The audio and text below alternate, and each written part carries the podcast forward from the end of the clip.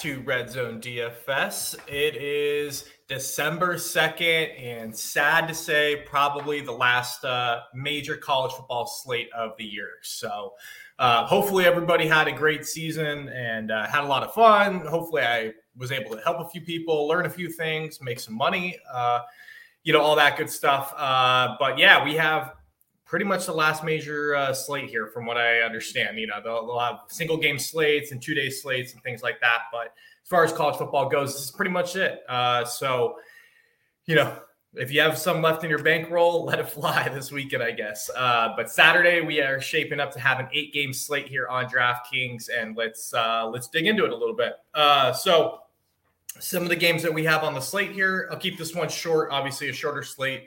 Um, and I think some pretty clear ideas and, and consensus on where we want to go. So Baylor at Oklahoma State, uh, Oak State, the Pokes are six and a half point favorites, uh, 46 and a half over under. We have Kent State at Northern Illinois, uh, who's getting two points there. Utah State at San Diego State with a minus six for the home uh, Aztecs. App State at Louisiana Lafayette, uh, LL is a plus three. We got Georgia at the tide, uh, plus six and a half. Alabama is, which is just wild to see. But Houston plays Cincinnati. Cincinnati is minus 10 and a half. Pitt at Wake Forest. That's the one that really jumps off everybody. Obviously, a 71 and a half or 71 over under, um, along with the Kent State, Northern Illinois. And then we wrap it up with Michigan at Iowa. Uh, Iowa's getting 10 and a half right now. So the two games that really stand out, obviously, from a point spread, uh, or I guess an over under total of Vegas, Northern Illinois, Kent State, and Pittsburgh Wake Forest. So my early thoughts are obviously I love both of those games, right? Um, I think if you're going to play those games and play some of those quarterbacks and major weapons, you kind of I feel like have to get a piece of that.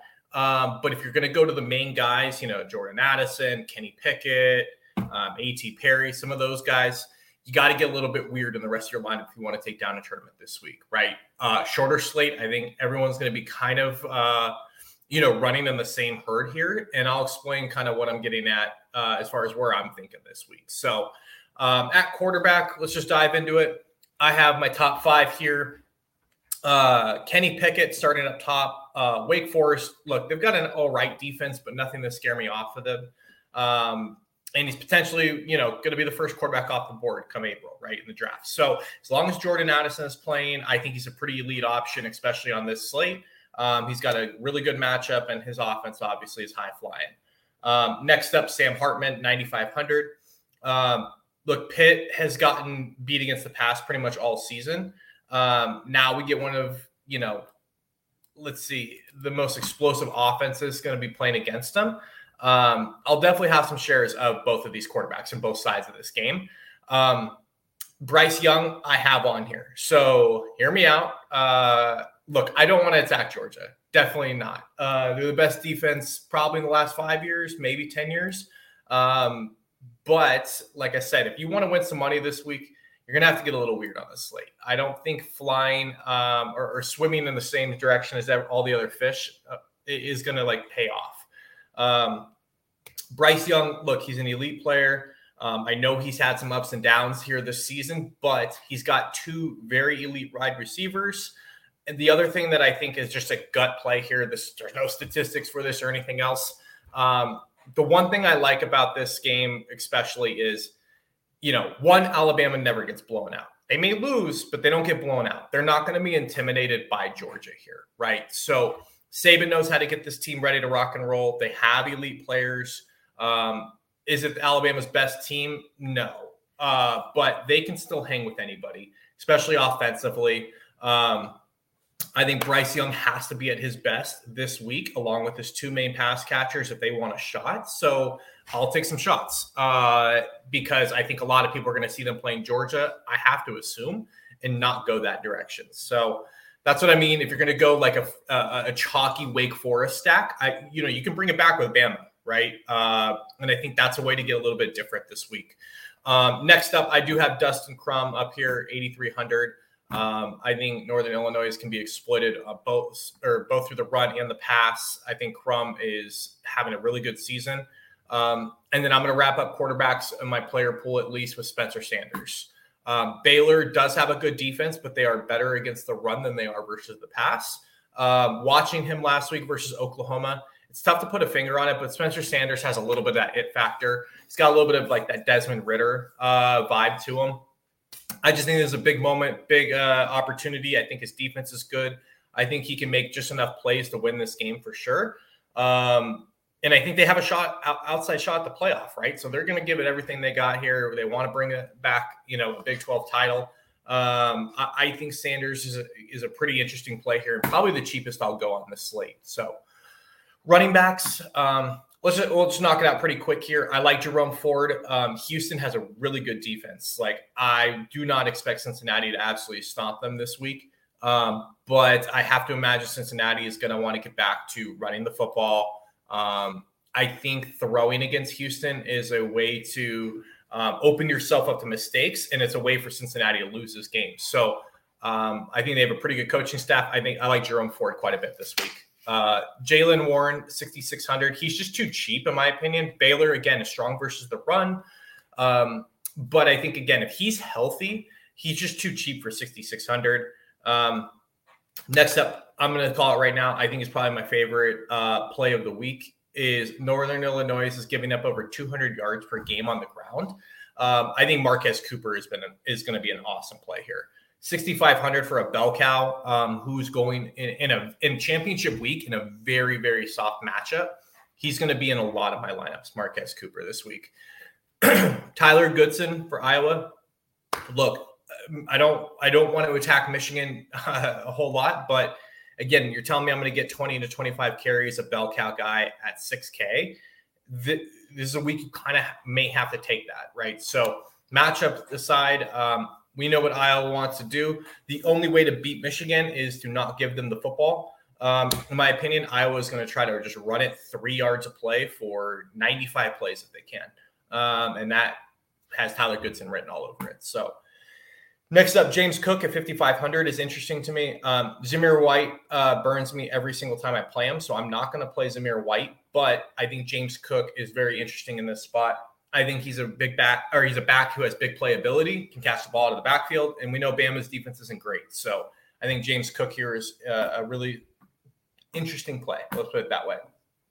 Uh, Rodney Hammond at 4,800. Pitt's backfield has gotten kind of weird. Uh, the last three games, he's led in two of those as far as touches go. So if he is going to get, let's just say, if someone were to tell me he's going to lead the backfield in touches, I love him. Uh, he's going against Wake Forest. Is 118th ranked defense uh, against the run this week. Um, but you have concerns of like a rotation and a split backfield. So just be cognizant of that. But Rodney Hammond is interesting. If for whatever reason one of those guys sits, jump on the guys that are playing for sure. Um, because Wake Forest's defense is terrible uh, against the run, that is. And then I have Blake Corum back on here. 4,300.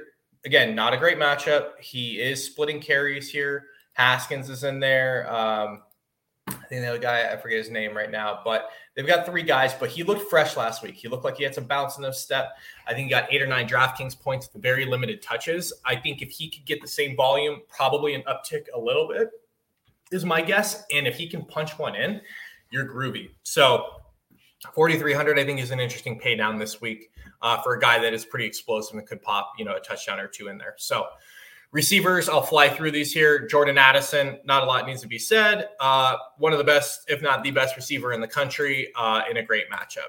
Jameson Williams at 8K. Um, I told you what I was saying earlier with Bama. Uh, for them to win this game, they're going to have to feature their best players, and their best players are going to have to ball out on Saturday.